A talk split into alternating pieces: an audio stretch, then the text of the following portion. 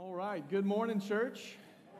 Good morning. Good morning. Hey, um, man, so good to see you. So good to worship alongside of you. I want to begin this morning um, by just wishing fathers a very happy uh, Father's Day. Uh, so thankful for you. So, every father in the room, can we just say thanks to them, I should say? Yes, happy Father's Day. Grateful that you're here. Uh, grateful that we get to again worship Jesus together. Uh, if you are a guest this morning, maybe we haven't uh, yet met. My name is Paul, and I get to be the teaching pastor here. It's a privilege and an honor to do something I'm very thankful for. Uh, if you are a guest, really one thing that we would ask of you uh, sometime this morning, there's a QR code in front of you. If you pull out your uh, phone, open your camera app, scan that QR code, it will direct you to lpguest.com. There, there's a digital guest information card. Fill that out if you would. we'd love to connect with you. We'd also love to donate to one of our partner ministries. Uh, there's a little option at the bottom of that, co- uh, of that uh, digital card. Select that. We'll donate five bucks in your honor. Again, grateful that you're here. Members, regular tenders, uh, welcome back. Well, hey, today uh, is week two of a series uh, that we've called Under the Sun. And if you're familiar with your Bible, or if you were here last week, um, both of which would be helpful to you, you'll know that we're going through the book of Ecclesiastes. Okay? As I said last week, the book of Ecclesiastes is one of three major wisdom books that the Bible holds within it. The Bible has all sorts of different types of books. We have the Gospels, for example, in the New Testament, the first four books of the New Testament, and they give us the good news of the life of Jesus. Well, Ecclesiastes is written by uh, who we think is likely Solomon or at least writing from the point of view of Solomon. Solomon was uh, a very powerful king. He was the son of King David, and there was no one wiser than King Solomon. And what we see is that Solomon is writing this book to us to give us wisdom to say that if you live life to find meaning under the sun, that is, under the, under the sun in, in terms of that is things of this world, if you live your life to find meaning and ultimate purpose for what you can gain in this world, the tragedy is you will find that you will live a meaningless life.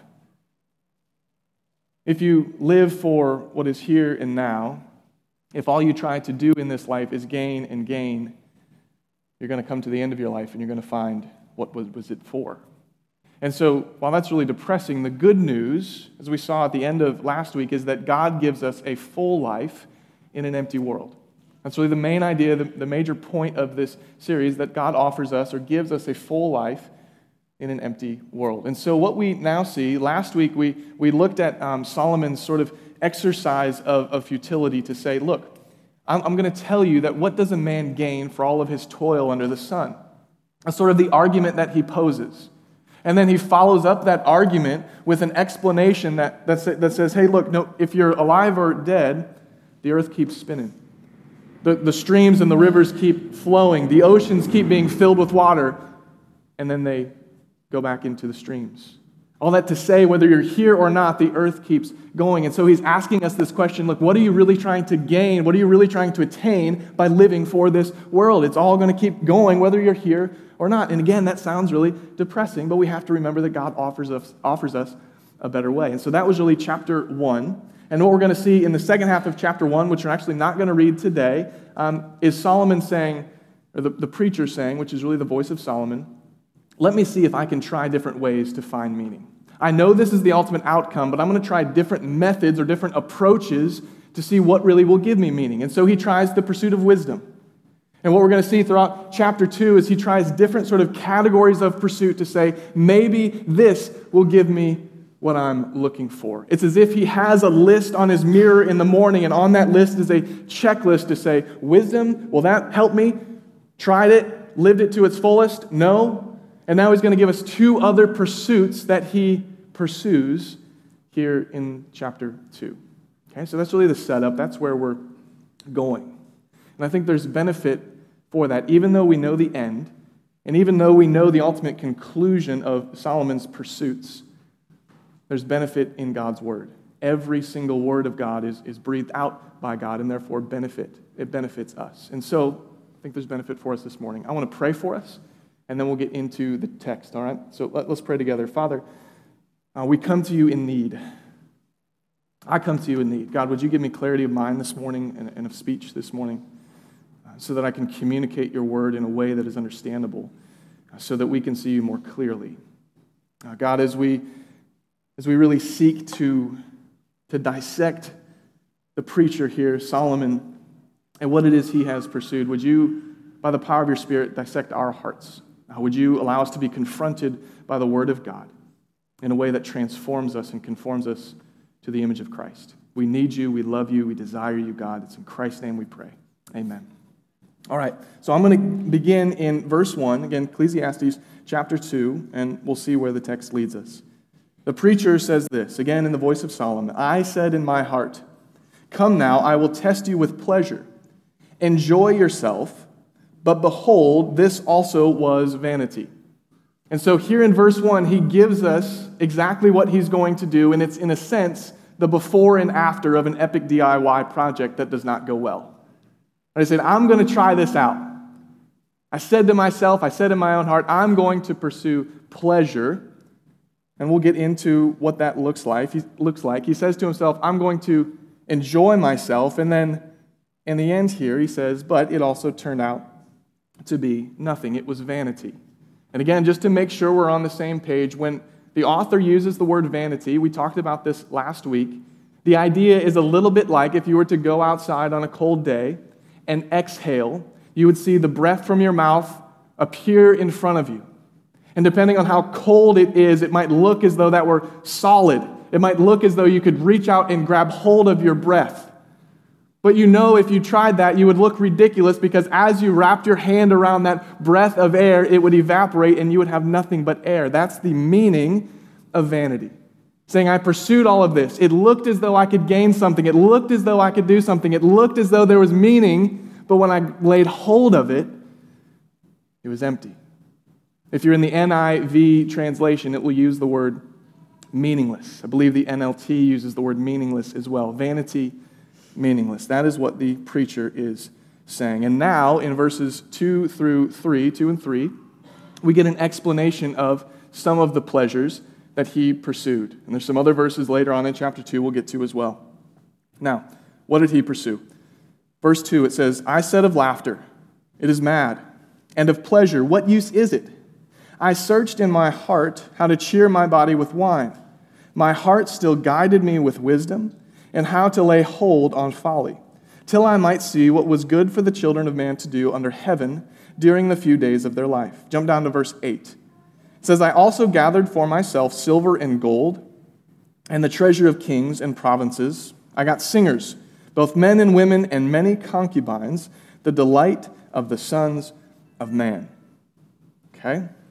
So Solomon here is pursuing all that the world would offer him in terms of worldly enjoyment and fleshly enjoyment. If you look at the book of 1 Kings in chapter 4, it gives us a little bit more detail as to exactly what Solomon's lifestyle looked like.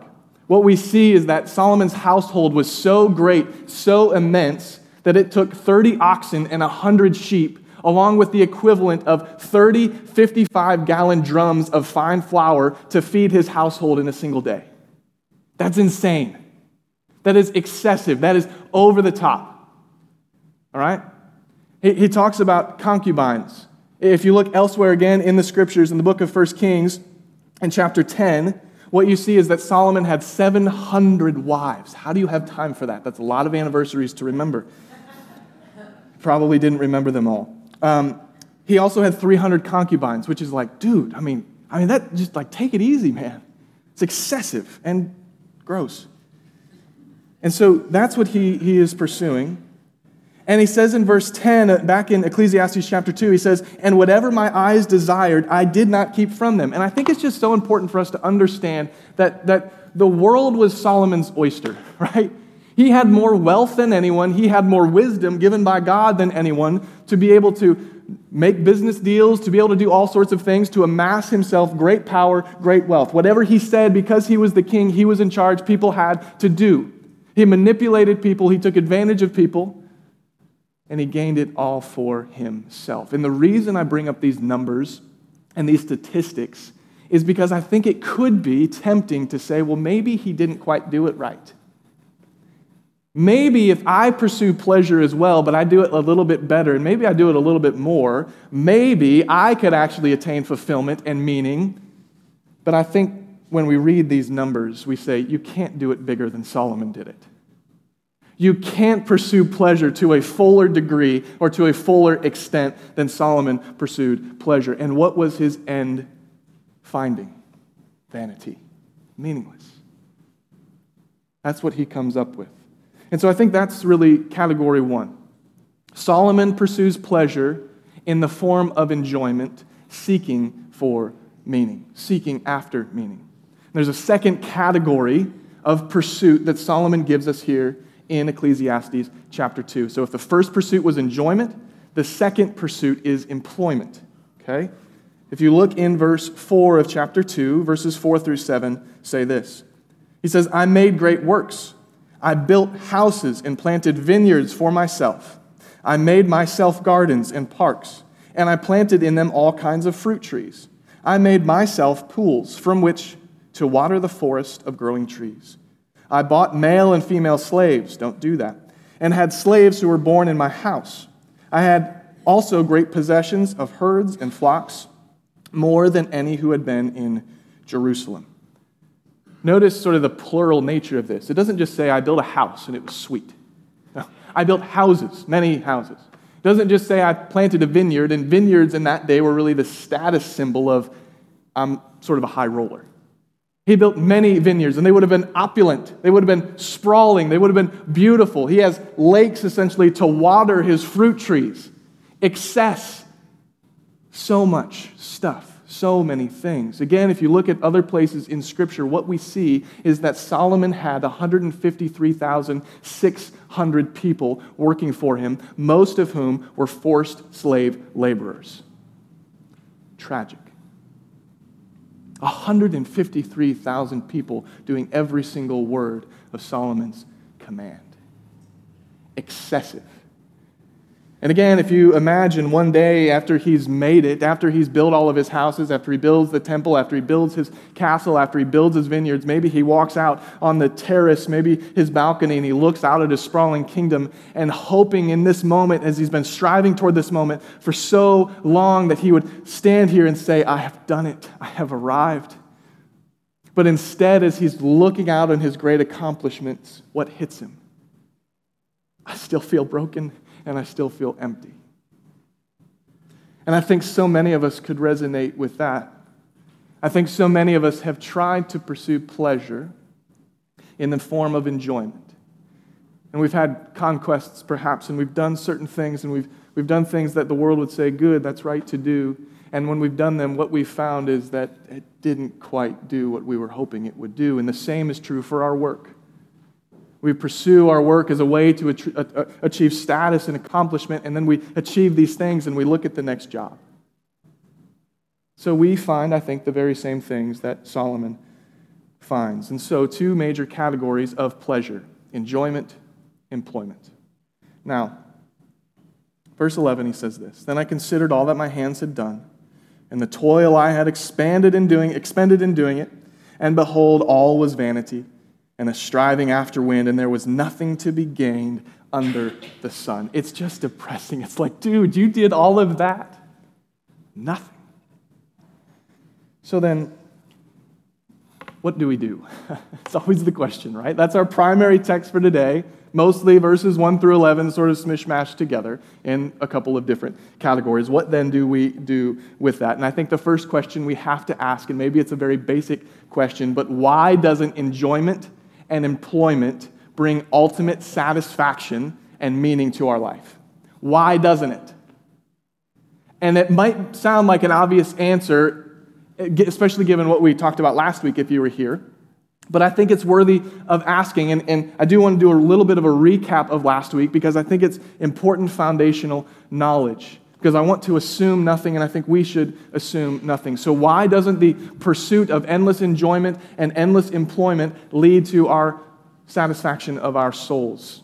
And again, we have to check ourselves in this because it's really, really easy to operate in the worldview of the world. And again, I know this is review for 90% of us from last week.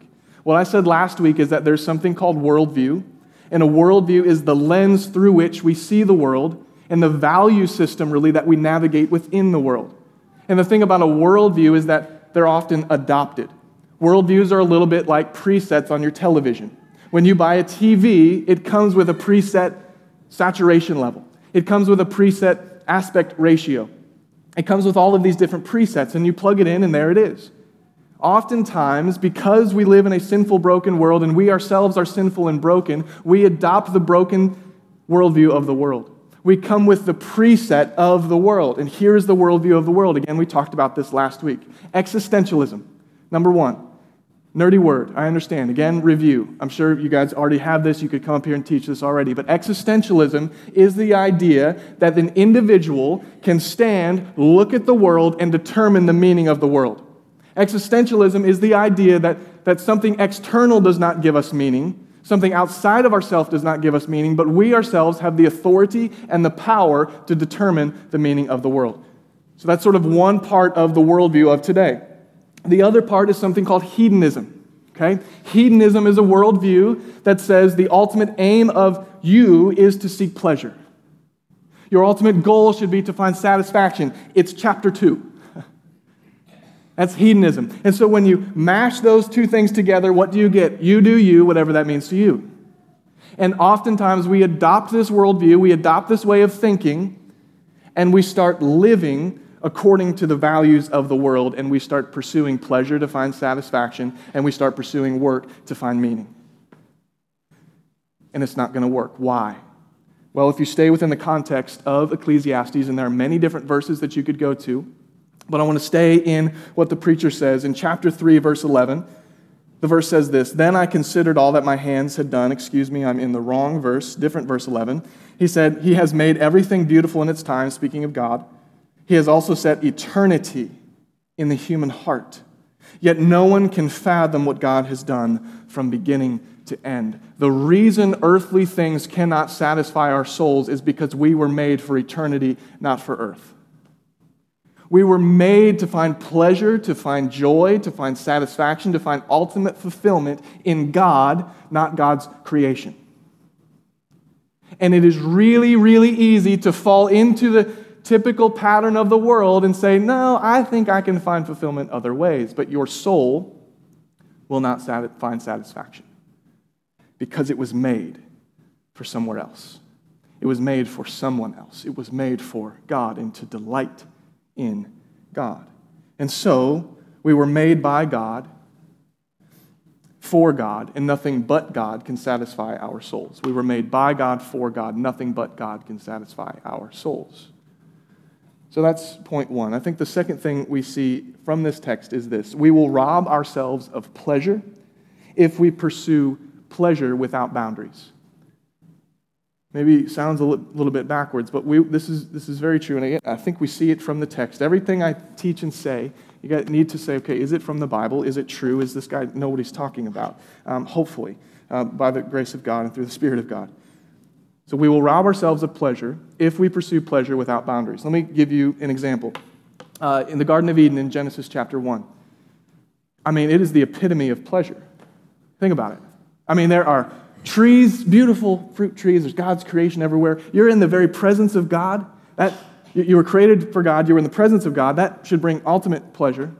God says to you, Eat of anything except that. Don't eat from that tree. Just don't do it, okay? Stop. And so they're filled with pleasure. They're filled with, they're with each other, Adam and Eve. Clearly, there's an intimate relationship there, right? As God commanded there to be, says, Be fruitful and multiply. Okay? Pleasure is abounding, and yet they see this one thing that is out of bounds and they say, I want that thing. So they go to eat the apple. Apparently, it tasted pretty good because Eve shares it with Adam. Do you ever think about that? If it was disgusting, Eve probably would have said, No, you don't want this. This is disgusting. But she ate it and she's like, Ooh, this tastes great. Here you go. And Adam was standing right there, just as guilty, by the way. Eve always gets a bad rap. And she should to a degree, but so should Adam. Both guilty. Anyway, um, all that to say, they eat this thing, and what happens? God says, You disobeyed me. And so, as a result of your disobedience and your rebellion against my commands, I'm going to remove you from the very epicenter of pleasure. I'm going to remove you and put you outside of the Garden of Eden. I'm going to separate you from my presence, which your soul was created to enjoy. I'm going to separate you from the wonderful, beauty, perfect creation And so they actually robbed themselves of the fullness of pleasure by trying to pursue a faulty pleasure that, that was out of bounds for them. And I think we see this in Solomon's life. I mentioned before, and there was a reason for it, the number of wives and concubines. It seems as though there's something in Solomon that says, just one more, just one more, just one more, just one more. And you could repeat that a thousand times, literally, in Solomon's life. And you have to imagine as he's getting just one more, hoping that that will give him something, he continues to find it meaningless. He continues to say, No, this isn't doing it for me, but I'm going to go for one more. Isn't this addiction? Isn't this what sort of wraps a hold of us? Where we are consumed by just one more, trying to find something that will satisfy these deep longings within us. And it gets a grip on our souls, and what happens is we're actually robbed from enjoying the very pleasures that God gave us in the first place.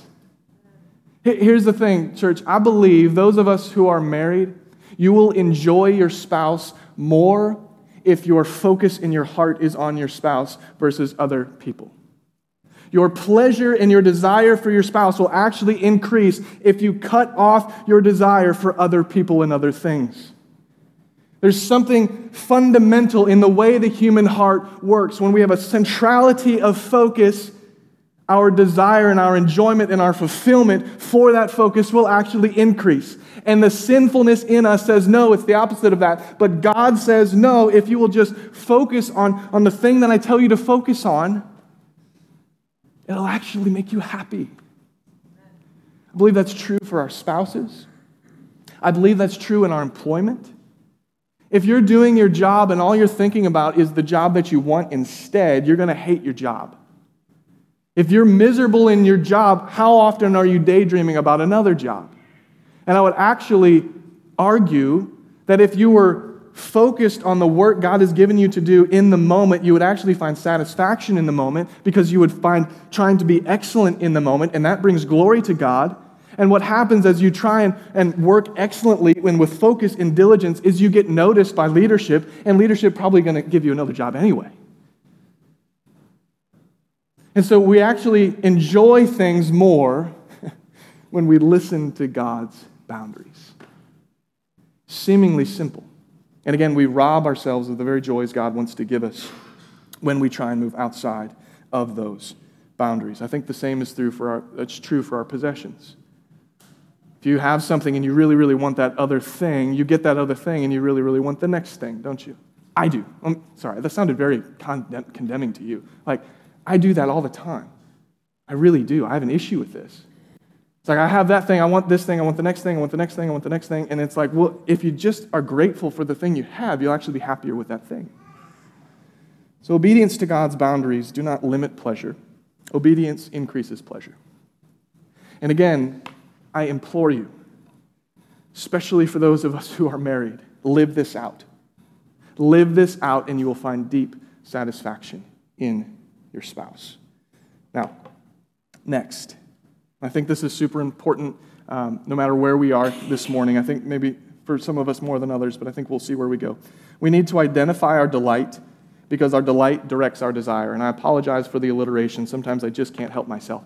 Um, we got, it just comes, it just flows out, and I write it, and I'm like, that's too much, but it's good. Um, we have to identify our delight because our delight directs our desires. Okay? And again, let me, let me show you what I mean here. Back into the text in verse 8, the preacher says this I also gathered for myself silver and gold and the treasure of kings and provinces. I got singers, both men and women, and many, what? Concubines, the delight of the sons of man. And again, I mentioned the extent of these concubines and his conquests to a degree. And I think everything for Solomon, what was fascinating is that what you'll see in the book of 1 Kings is that it's actually his foreign wives that draw his heart away from God. It's actually his, his pursuit of delighting in them that ultimately leads him away from God to abandoning God. And this book would seem to indicate that later in his life, Solomon did repent, but we have, we're given no definite record of that. We pray that's the case. Here's the thing what we delight in, again, will will direct our desires. Uh, there's a, it's a very famous Bible verse, right? Uh, Psalm 37, verse 4, it says this It says, Delight yourself in the Lord, and he will give you the desires of your heart. Now, I think I think we like this verse because we like putting it on coffee cups, we like putting it on signs in our house. We like it's it's you know one of those sort of nice social media posts, right? Delight yourself in the Lord, He'll give you the desires of your heart. But here's the thing: I think oftentimes we emphasize the second half of that verse and not the first half of that verse. We like to get the desires of our heart, but I don't know how much we like to delight in the Lord.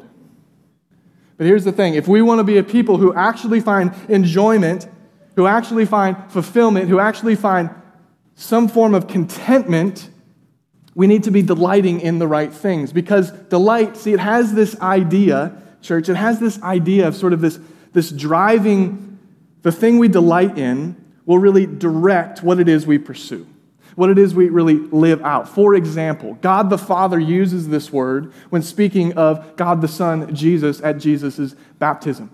Right? This is my beloved Son he is my delight. Right, so everything is really focused on God the Father's delight is in Jesus. The focus is on Jesus, and everything flows through Jesus. And so, my question is if our delight is in our possessions, do you find that your pursuits will be geared toward and focused on gaining more possessions? If you delight, if your highest form of joy is found in pleasure, do you find that most of your life is centered around trying to fulfill that thing that you delight in. So, my question is what is it that you delight in? What's at the forefront of your mind? What's at the forefront of your heart? What is it that's really driving your desires in life? Is it you? Is it things? Is it pleasure in the forms that Solomon is talking about? Here's the thing if you feel like you're pursuing the wrong things, if you feel like your delight has twisted, and morphed and out of alignment for where God wants it to be, there's really good news. God does not see you and condemn you, God sees you and calls you to repentance. And the wonderful thing about repentance in God is God will never reject us. I think so often we're fearful to repent because maybe we've repented to another person before and they've said, You did what? And they shun us and they rejected us. And I think the most terrifying thing for us is to be vulnerable and then to be rejected at our point of vulnerability. But God is very, very clear that while we're sinners, He sent Jesus to die for us. He knows we're broken, He knows we're screwed up, He knows we're messed up. And so if you find yourself in a position where your delight is mis- misoriented, there's hope. And that hope comes through repentance again. And that hope then directs you toward Jesus. So here's the thing, church. If we delight in Jesus, he will give us the desires of our heart. But here's the thing because our delight, our desires, excuse me, follow our delight, our desires will actually fall in line with what Jesus wants. Do you see that? Right? It's connected. I'm not explaining it super well, but by the Holy Spirit, please make this make sense, God, because I can't do it on my own. And so here's the thing how then do I delight in Jesus? Because that's a big thing to say. And it's like, yeah, okay, great, Paul. I understand maybe the logic that you're saying, but how in the world do I do that? That sounds very philosophical. I want to give you three things. And once again, I apologize for my alliteration, but we delight in the person of Jesus. We delight in the power of Jesus. We delight in the presence of Jesus. Number one, we delight in the person of Jesus. Um, if you just do a, a scan of the Bible, and the, the, the verses that describe who Jesus is, I mean, he's just stunning. I just want to give you a couple. Hebrews chapter 1 beginning in verse 1, as we delight in the person of Jesus. It says, In the past, God spoke to our ancestors through the prophets at many times and in various ways.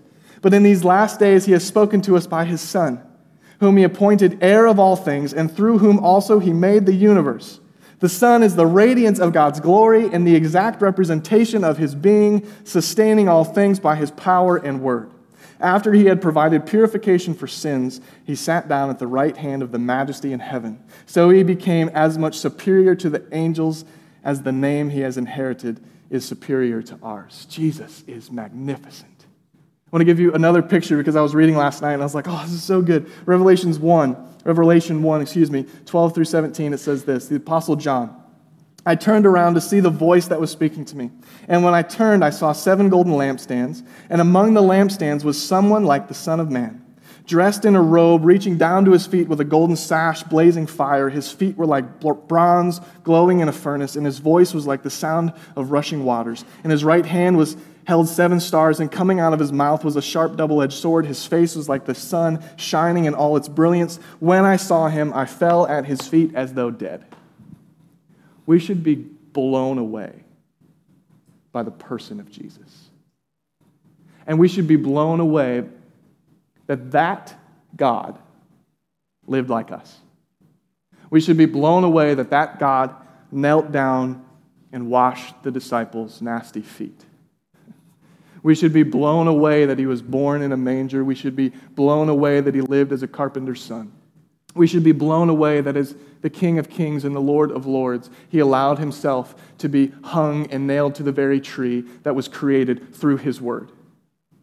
We should be blown away that God the Son would take the punishment for our sins from God the Father. We should be blown away that He sees us in our mess, in our filth, and in our death, and does not reject us and say, You're disgusting, but instead He says, I want you as my son or as my daughter. We should be blown away that He gives us His righteousness. And we should be blown away that God the Father sees us through the righteousness of Christ when we repent and have faith in Jesus.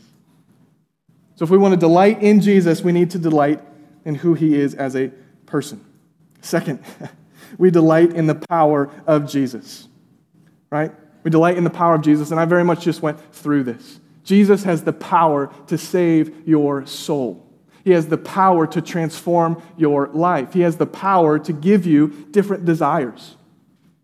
He has the power to bring you from death to life, to make you into a new creation.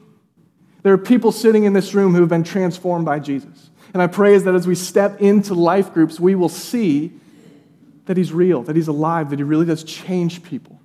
That people are different, not because they're awesome, not because they're more skillful, not because they're more intelligent. They're, they've been made new by the power of God through the work of the Holy Spirit. Romans 10:9 says if you declare with your mouth Jesus is Lord and you believe in your heart that God raised him from the dead you will be saved. Stunning.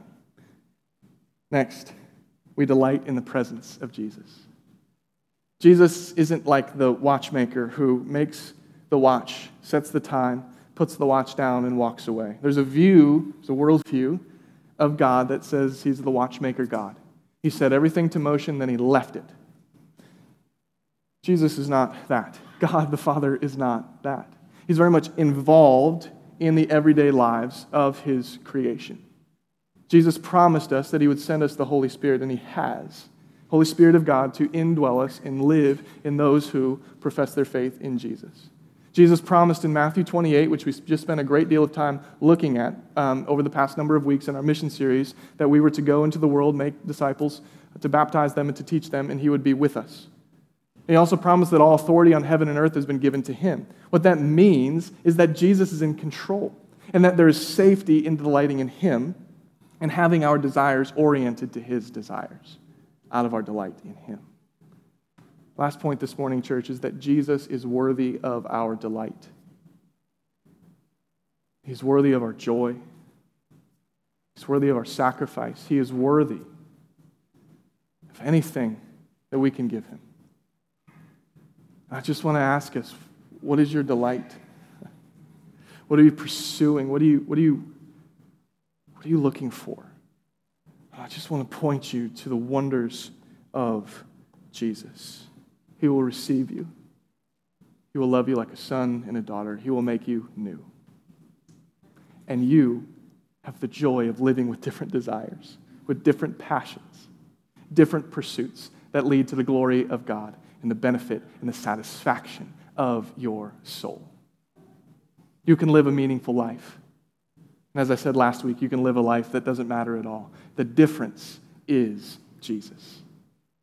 So this morning, I don't think there's any better way to close than to take communion together.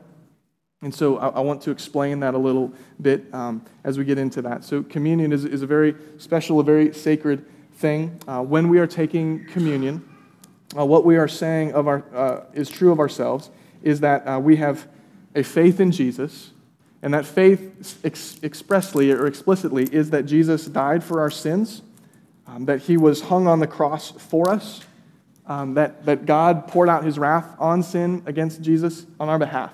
And so, if you are here this morning and you may be joining us from another church, but you are a believer in Jesus, you would say, Yes, that is true of me. We invite you to take communion with us. If you're here this morning and you would say, You know what, I'm actually not yet a believer in Jesus, then I would say, Please don't take communion because you would be saying something that's not true of yourself. And so, Scripture is very, very clear. Again, if you're not a believer, don't take this. But if you are, please take communion. Now, Scripture is also clear that we need to examine our hearts, we need to assess our hearts. And so I do want to give us a moment this morning just to repent to God if we need to repent, to assess our hearts, to examine, assess our hearts, to examine our hearts, to say, God, am I delighting in anything other than you? By your Spirit, God, would you change that in me? And so I want us to bow our heads, examine your hearts, pour your heart out to God, and then we'll work through the elements of communion. I want to give you a minute to do that.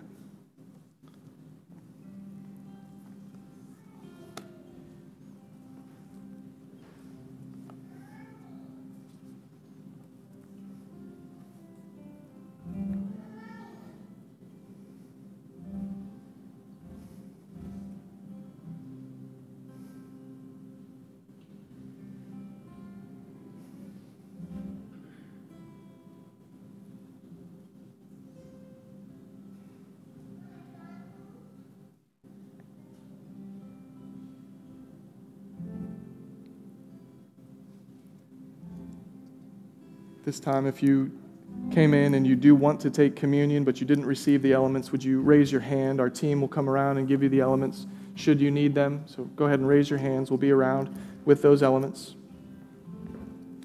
I'll read what the Apostle Paul says and gives us in the book of First Corinthians.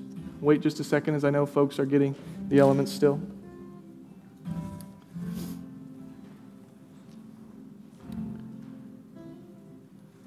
The Apostle Paul says this in the book of 1 Corinthians For I received from the Lord what I also delivered to you that the Lord Jesus, on the night when he was betrayed, took bread, and when he had given thanks, he broke it and said, This is my body, which is for you. Do this in remembrance of me. So together, we take the bread.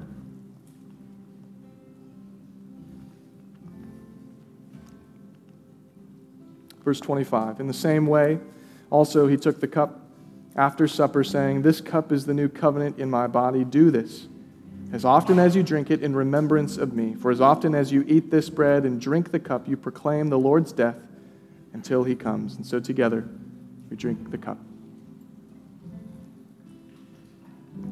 Let's pray together. Father, uh, we're grateful for our time together this morning. Uh, we're grateful for your word that it guides us and us, directs us. Uh, Holy Spirit, would you uh, please work in us obedience uh, to God? Uh, would you reveal in us where our delight is misoriented, where we're delighting in other things other than you? Um, Jesus, would you be our delight, and would our desires follow our delight? If there's anyone here this morning who needs to take a step of faith, maybe for the first time, I ask by the power of your Spirit, God, you would do that. If they would say, I want to believe in Jesus, I want to live a new life, I want to step from death into life. So, God, would you do that? And when they take that first step of faith this morning. God, again, we're grateful for our time together. We're grateful for communion that we can be reminded of what it is to partake in the breaking, Jesus, of your body and the remembrance of how your blood has been spilled for us. It's in Christ's name that we come to you. It's in Christ's name we pray, God.